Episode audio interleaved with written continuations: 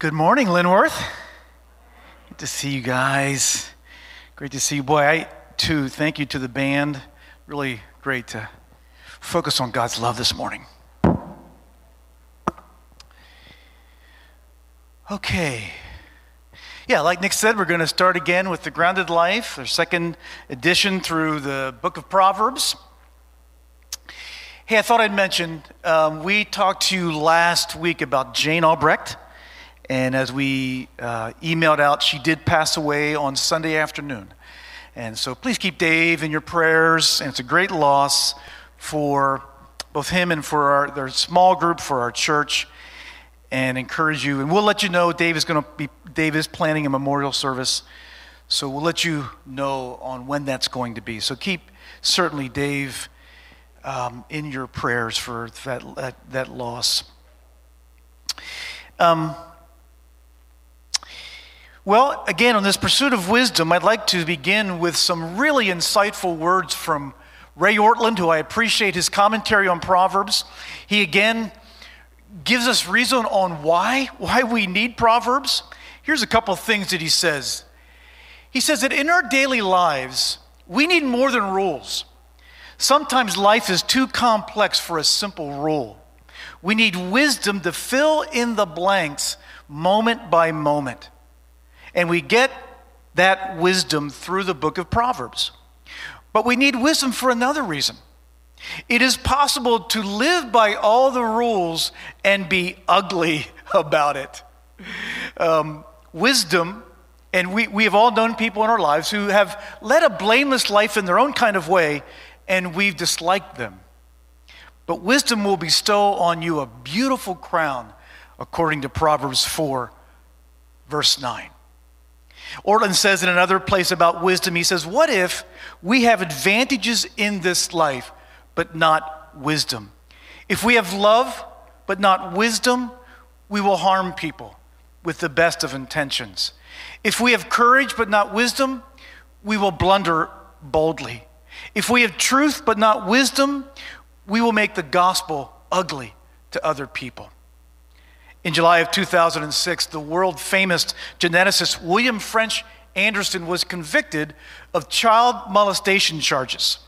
In a press conference, his attorney said, Nothing about having a 176 IQ means you have good judgment.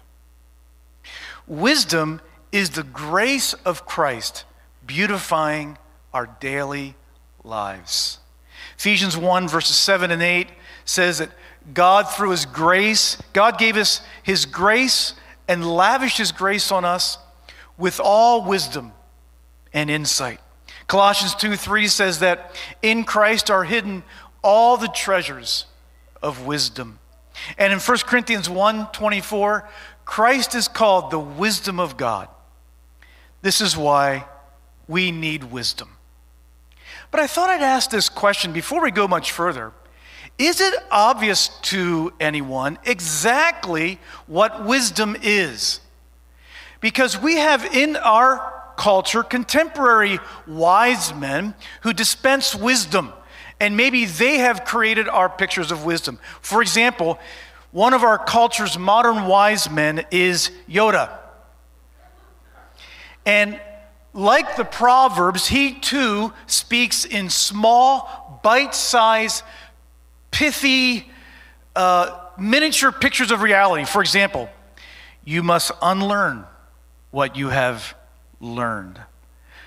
Do or do not. There is no try. And of course, the most famous fear is the path to the dark side. Say it along with me if you know it. Fear leads to anger, anger leads to hate, and hate leads to suffering. By the way, if you ever want to grasp the quasi religious undertones of Star Wars, you must take Corey Bacher's World Religions class. It is a must. Put that on your list. Another wise person in our culture is Dilbert. And the Dilbert principle Scott Adams offers his usual blend of sarcasm and irrefutable wisdom in Dilbert's Laws of Works. For example, don't be irreplaceable. If you can't be replaced, you can't be promoted.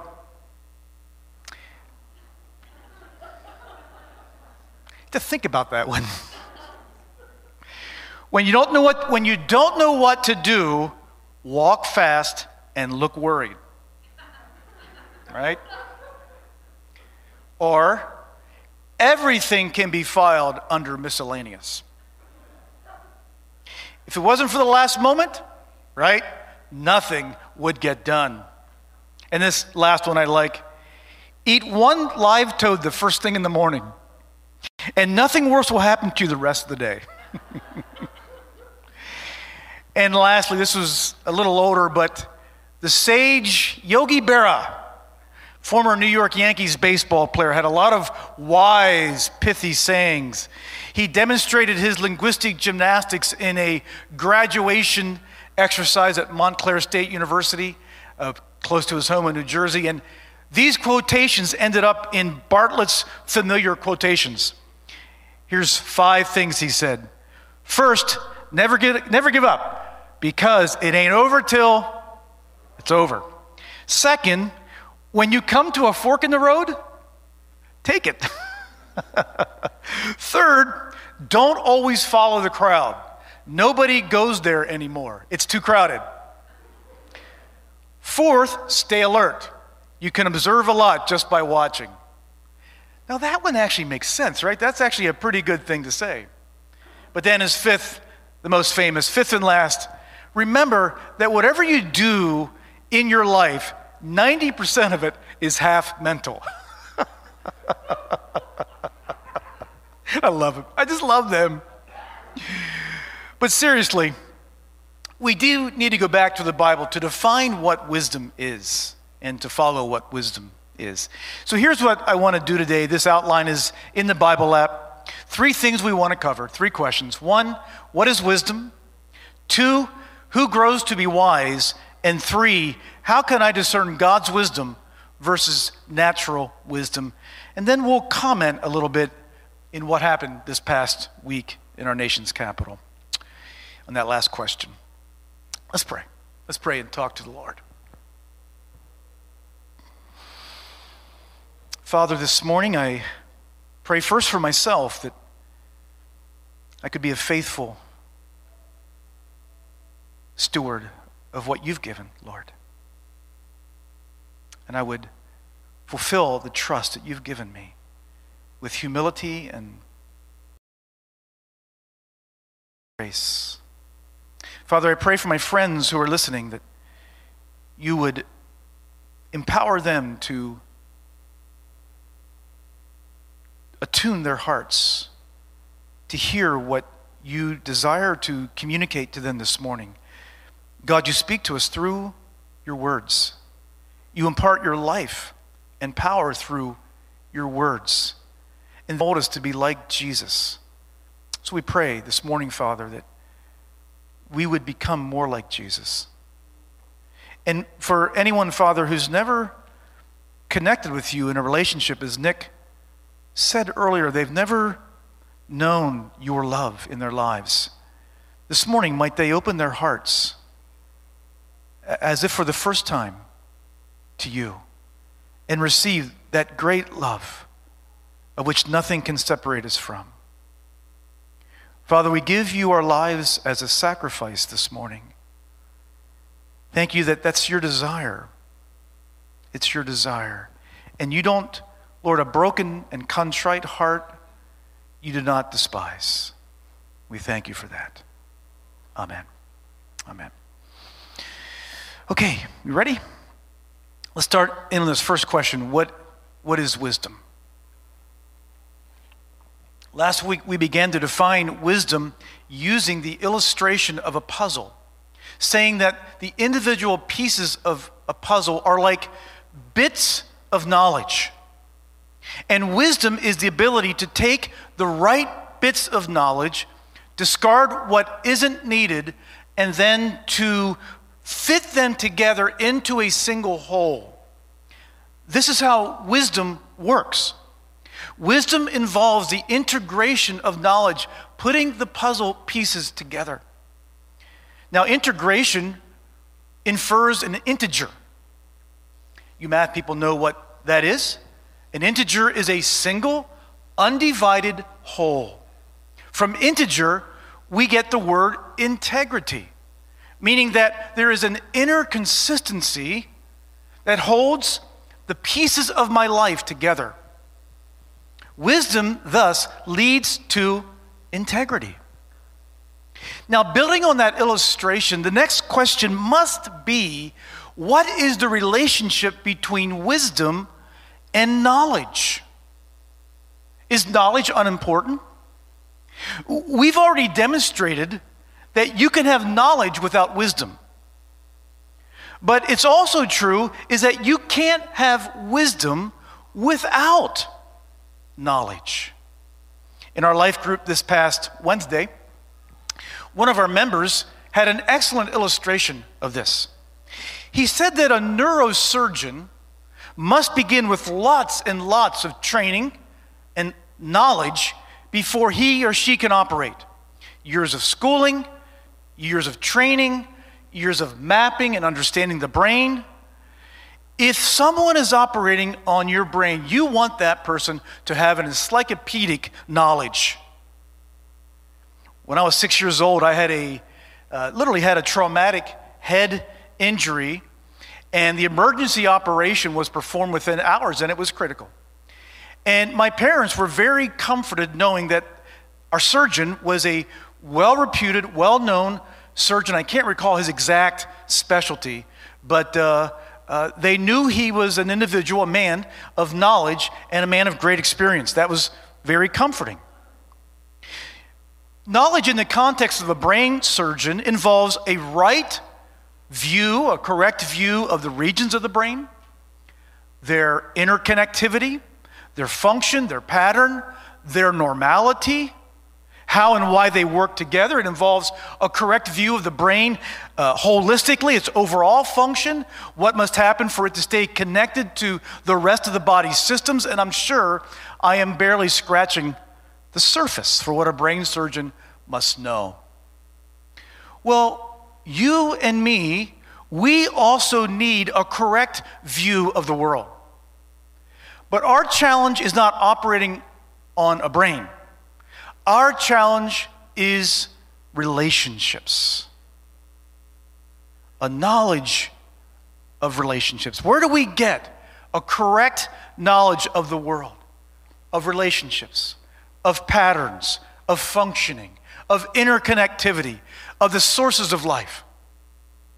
Well, look with me at the introduction of Proverbs chapter 1, verse 7. Arguably the theme verse of Proverbs. Where do we get a correct view of the world? It's all encased here in this one pithy, profound saying. Proverbs 1 7. The fear of the Lord is the beginning of knowledge, but fools despise wisdom and instruction. Fear of God Fearing God is the beginning of knowledge. Fearing God is like having the sun come up. It was great to see you this week, by the way. Fearing the sun is like having the sun come up and splashing light all over the hills. And now you can see how the world actually functions and performs. Knowledge is imperative as the beginning point in the way of wisdom. What is the fear of the Lord? Well, Proverbs 3 7 indicates that it's an awareness of our limitations in respect to knowledge and affirming our smallness and God's greatness. Proverbs 22 points to the fear of the Lord as becoming humble before him. Proverbs 15:33 indicates an openness to him, an eagerness to please him and to be instructed by him. Genesis 22:12 says the fear of the Lord is surrender to his will. This relationship with God is what enables us to see true knowledge of how the world works. And as the Proverbs unfold, they show us how to live within that created reality.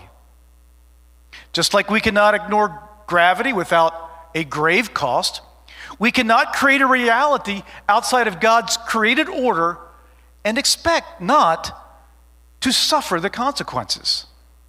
We will see that Proverbs calls the man or woman who thinks they can resist the true nature of the world and succeed, Proverbs calls that person a fool. Says it is folly, it is foolishness.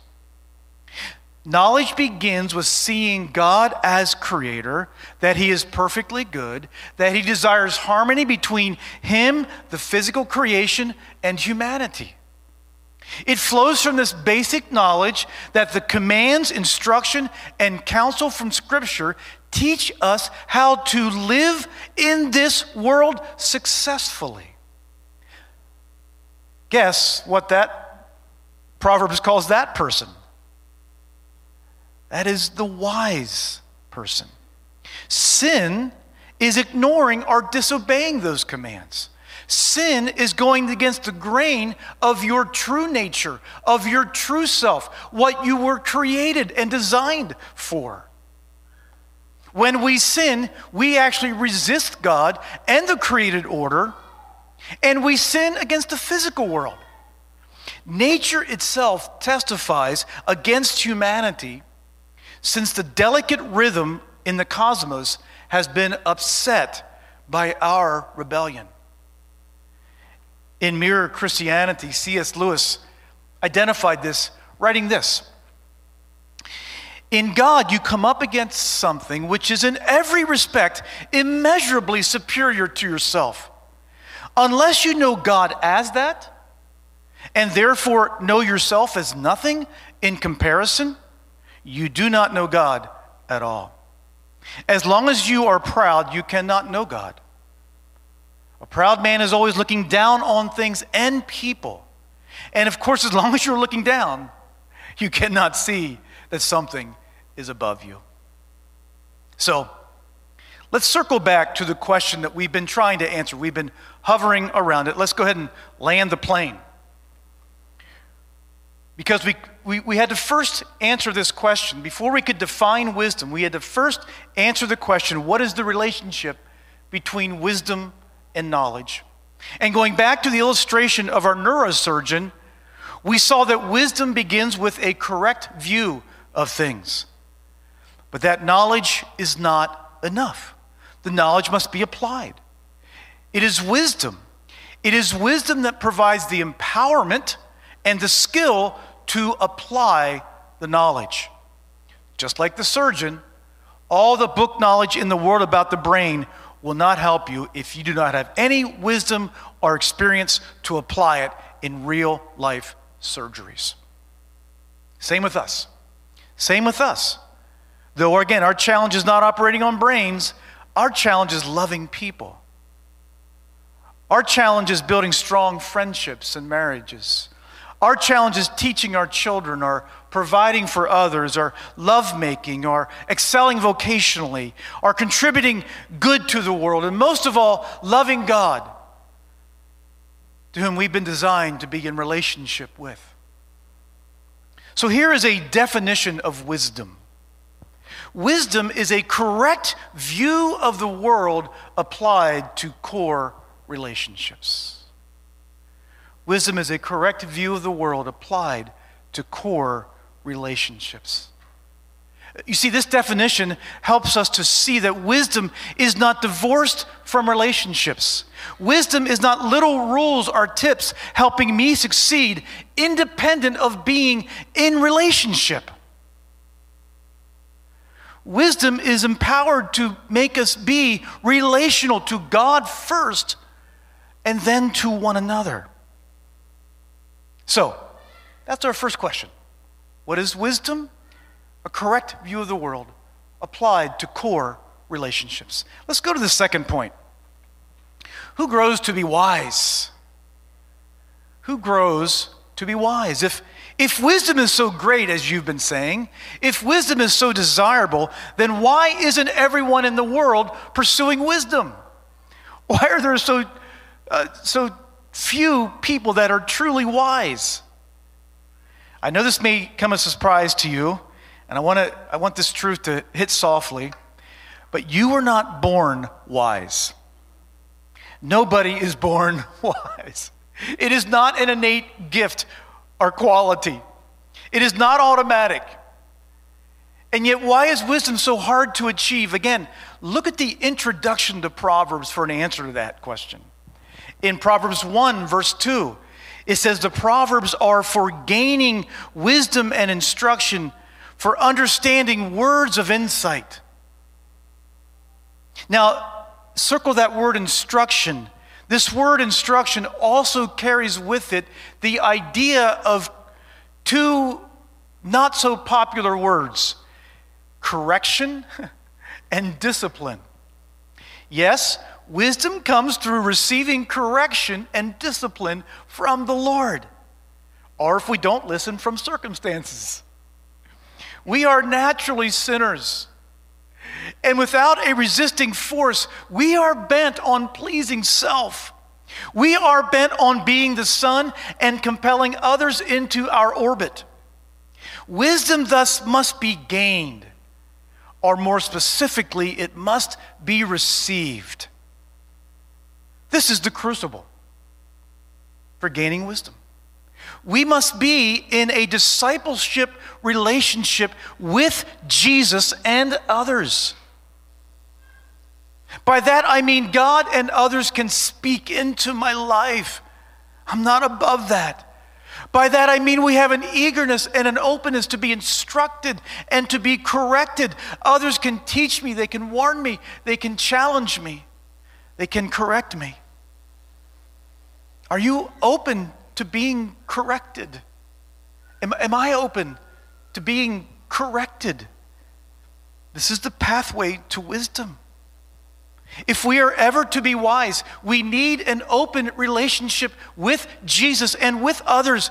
And we need, all need, wise friends, teachers, pastors, counselors, parents to help us on this journey from self orientation to the place of selflessness and wisdom.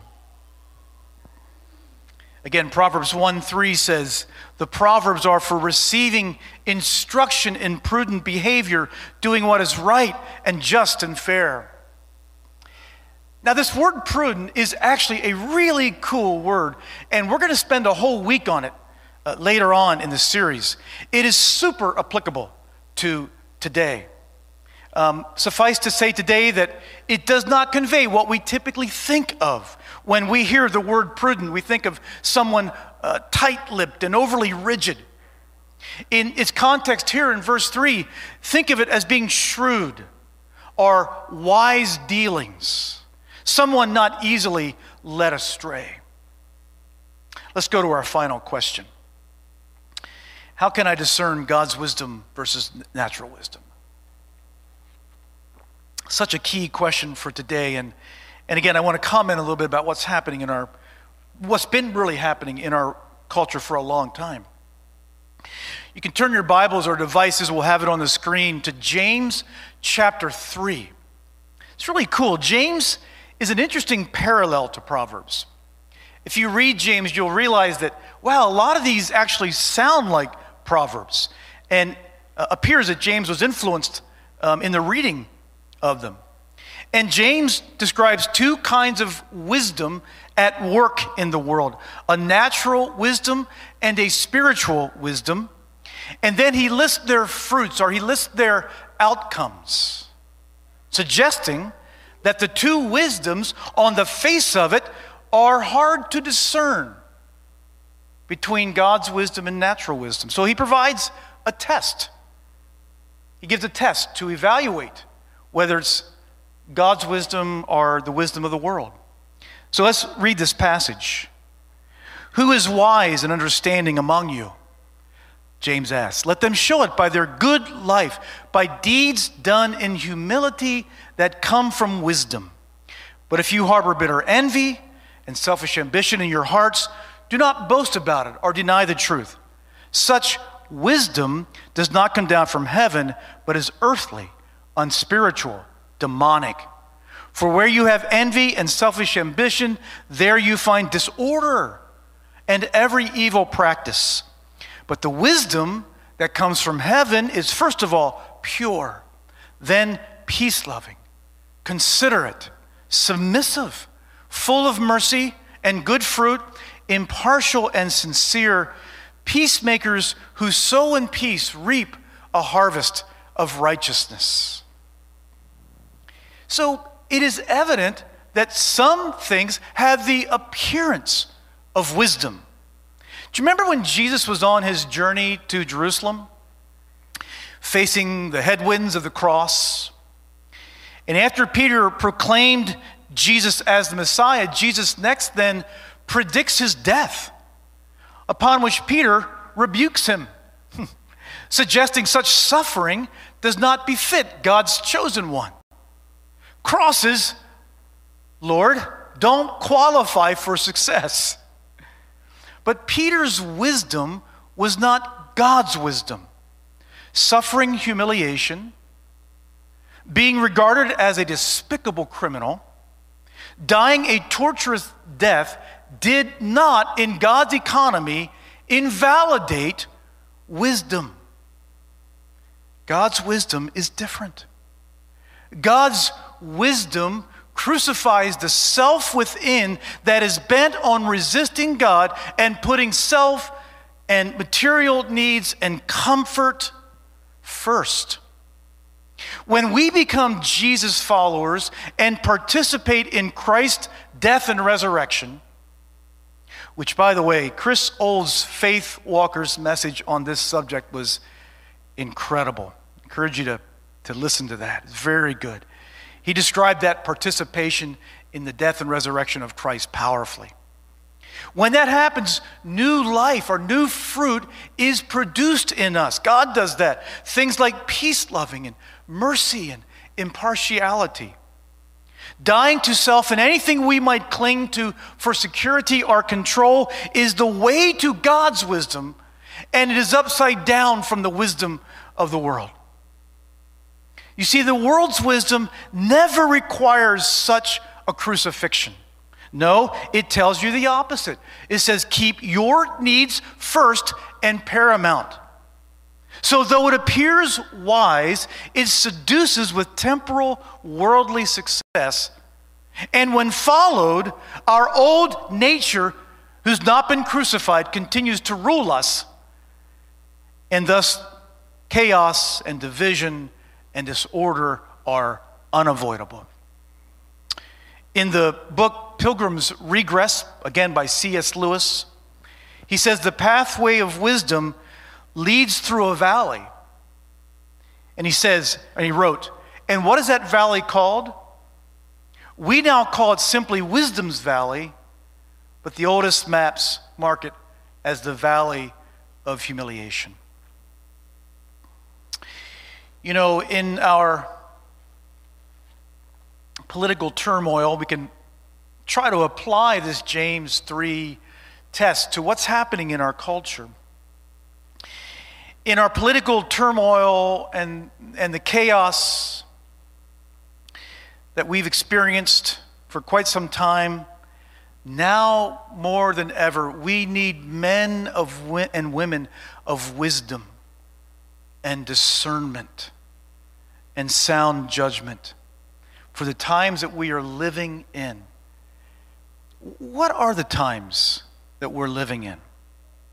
Writing a generation ago in 1996, Andrew Greeley, a Catholic priest and sociologist, documented spiritual illiteracy among the American masses. Greeley studied young adults coming into their 40s in the last decade of the 90s. And theologian David McKenna recorded uh, Greeley's conclusions from this study. And he wrote this This is the first generation in American history to come into adulthood and into the child rearing years without a word of scripture in their minds, without a verse of hymn in their hearts without a memory of prayer in their homes. And friends, keep in mind, that was a generation ago. Louise and I watched an old Hitchcock movie last night called The, uh, the Wrong Man, and unlike Hitchcock's normal thrillers, it was based on a true story. And uh, in the story, by the way, it was, a, it was Pastor Nick's recommendation, which his recommendations are always good to go by. And in this story, there is a man who is falsely arrested, and subsequently his life begins to fall apart. And at his mother's urging, he finally prays. And, and following his prayers to Jesus, and the movie's quite clear on that, after the prayers comes the breakthrough, comes the opening up of justice and freedom for him. Now, there were lots of things wrong in our country in the 50s and 60s, but one positive was that there was a spiritual life was cast all throughout the culture. And the movies of the 50s and the early 60s, you watch them and you'll see uh, episodes like what was on that movie scattered through much of what Hollywood produced in that era. But that spiritual center is no more. That spiritual center has collapsed. The collapse of a spiritual center, now a gener- generation removed, has given rise to the events of this past week. And in reality, the entire summer. And friends, I know, I know that for many of you right now, your emotions from what is happening in our country are raw they are visceral. They go from disbelief to anger to tears.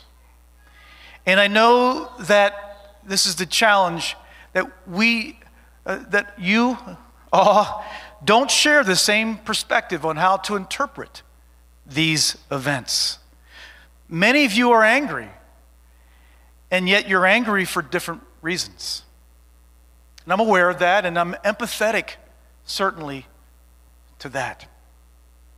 And certainly makes pastoring in the age we live in quite a challenge. I'd like to try to provide some perspective on what we've experienced and hopefully some comfort. You know, I do my best every Sunday to represent all of the elders. But of, of course, in a scenario like this, when something must be said, there simply isn't the opportunity to work on it together. So it is better to take this, these comments as my own. And indeed, the goal of our body is to learn together from these experiences.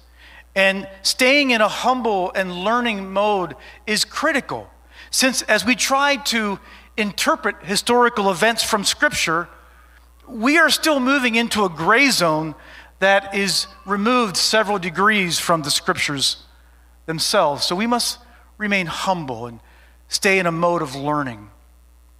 So, with that qualification, what can I say to give perspective as one of your pastors?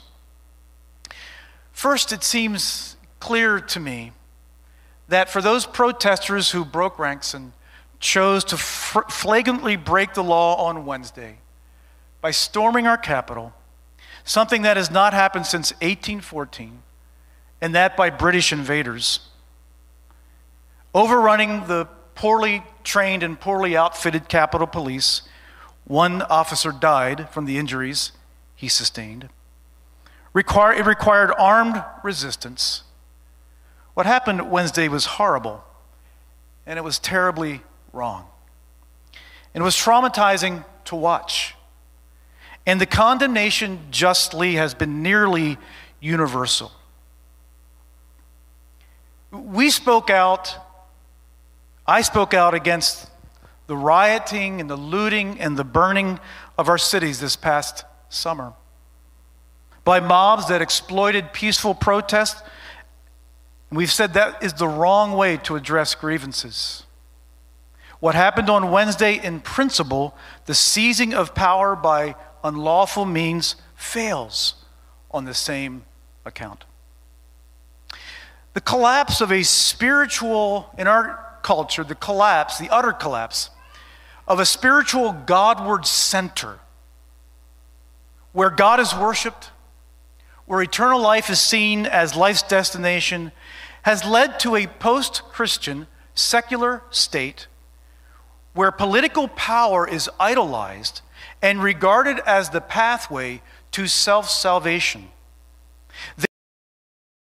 Therefore, it must be seized or maintained at any cost. The wisdom here of the world says the means do justify the ends. The media and politicians on both sides are guilty of stoking these flames. Yet the reason their words are flammable, the reason their words are flammable is because people's hearts are ghost like. They are void of a spiritual center that other counterbalance to worshiping at the feet of political power. Perhaps we should not be surprised that politics has been idolized by extremists both on the left and on the right. Their wisdom, the wisdom of the world for these, requires headline grabbing events and stunts, outshouting the opposition, repeating lies enough until people believe they are true, and intimidating police officers and others in lawful authority. This is not God's wisdom. Going back to the James test, it is not peacemaking. It does not reflect mercy. It does not reflect impartiality by listening humbly to both sides. Rather, it has produced chaos and disorder and division. We saw that in Washington this past week. We have seen it in our cities throughout the summer. How do we discern God's wisdom in these days? By examining the fruit, by the test of Scripture. So I have just a few more things to say about this, but something I would, before making another point, I, I just would like to say something else, not so much about politics, but more about our relationships. You know, we have in our community black members. We have black brothers and sisters across the city and across the country. And for some, I can't say for all, because I do not know their hearts. But within that crowd that stormed the Capitol, there were racist emblems displayed. Walter Kim, in his statement for the National Association of Evangelicals, noted this. There was the erection of a noose, for example, a symbol of absolute terror in the black community, and the parading of a Confederate flag through the Capitol hallways.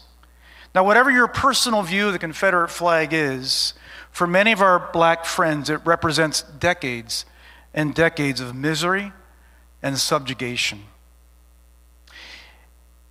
This week, if you have a black neighbor or a black friend, you will, or a black person you work with, you'll win a friend if you say, Tell me about what you experienced on Wednesday and just what it meant to you. You could maybe win a friend by just listening and trying to understand.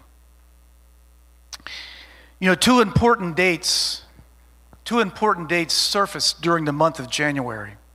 The, birth, the birthday of Martin Luther King and Sanctity of Life Sundays, we just mentioned. My friend, and many of you, a friend to many of you, Pastor Jack Stockdale, pastors a, a network church on the east side, has said that abortion and racism are America's two greatest evils. And that's something to ponder. Um, and in actuality, they are very related. Both racism and abortion strike at the very heart of one of our most fundamental understandings of the Bible. And that is the sacredness of life and the inherent dignity of every human being because they are created in the image of God.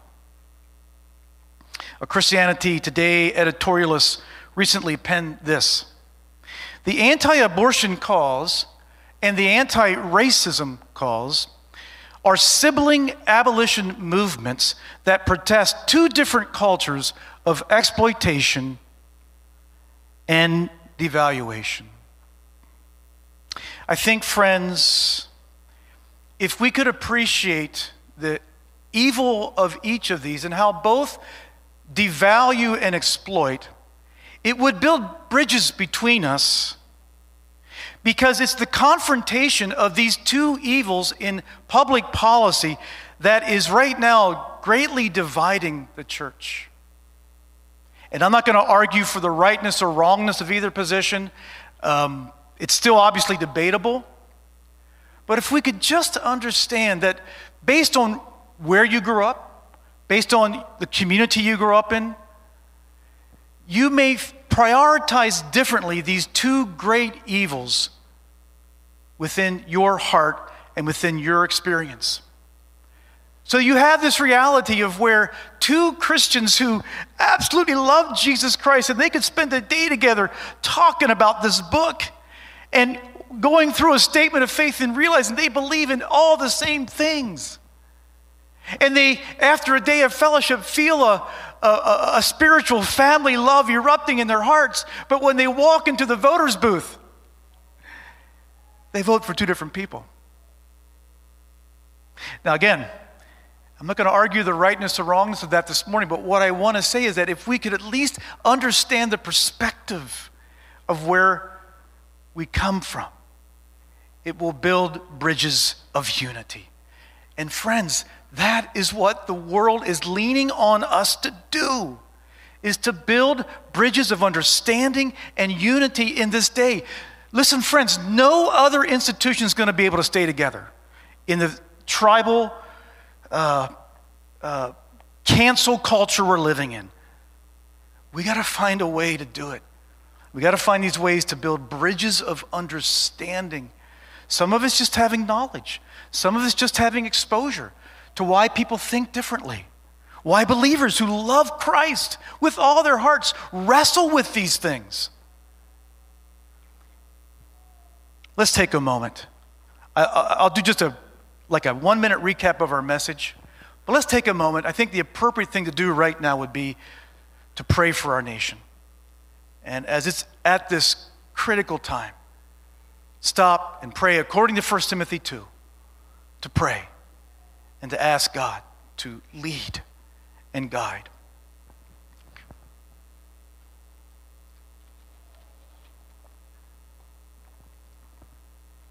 Father, in Jesus' name, we come before you as a community, one sliver of your kingdom, one outpost of your kingdom, trying to work together with others to see Jesus revealed, to see the kingdom proclaimed in all of its glory and beauty and grandeur and fullness.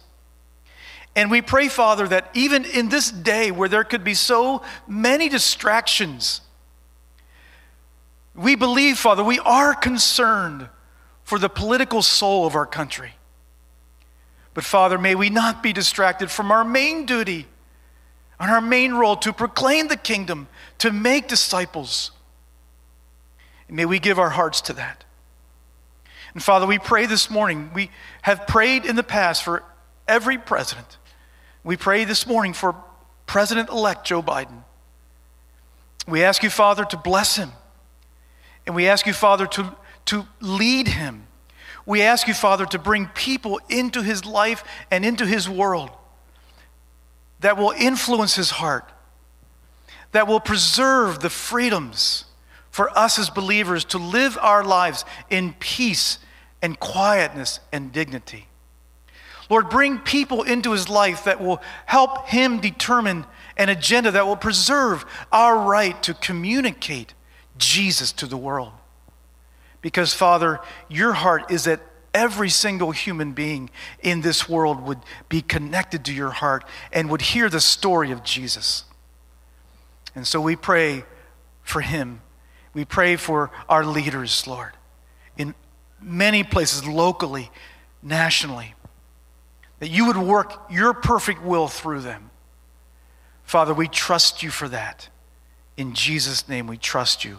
We lift up this nation to you. Father, we've been traumatized through all that we've seen and experienced. Father, we, we've been afraid. We are worried, Lord. We are concerned. We see our cities burning. Father, we see our very nation's capital breached. Father, sometimes we don't know where it's all going. And so we put our trust in you this morning. We put our hope in you. We look forward to the day when Jesus will return and restore the world and remake the world according to his promises. In his name we pray. Amen. Amen. Amen. Amen. What is wisdom? Wisdom is a correct view of the world applied to core relationships. Who grows in wisdom? Those who are in a discipleship relationship with Jesus and others.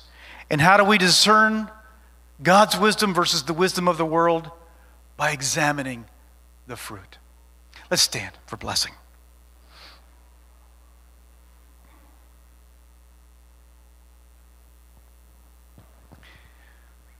Linworth, through the Holy Spirit, may we abound more and more in knowledge and depth of insight so that we may be able to discern what is best,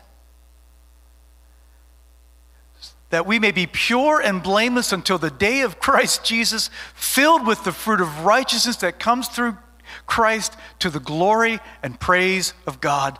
Amen. Amen. Amen. Go in peace.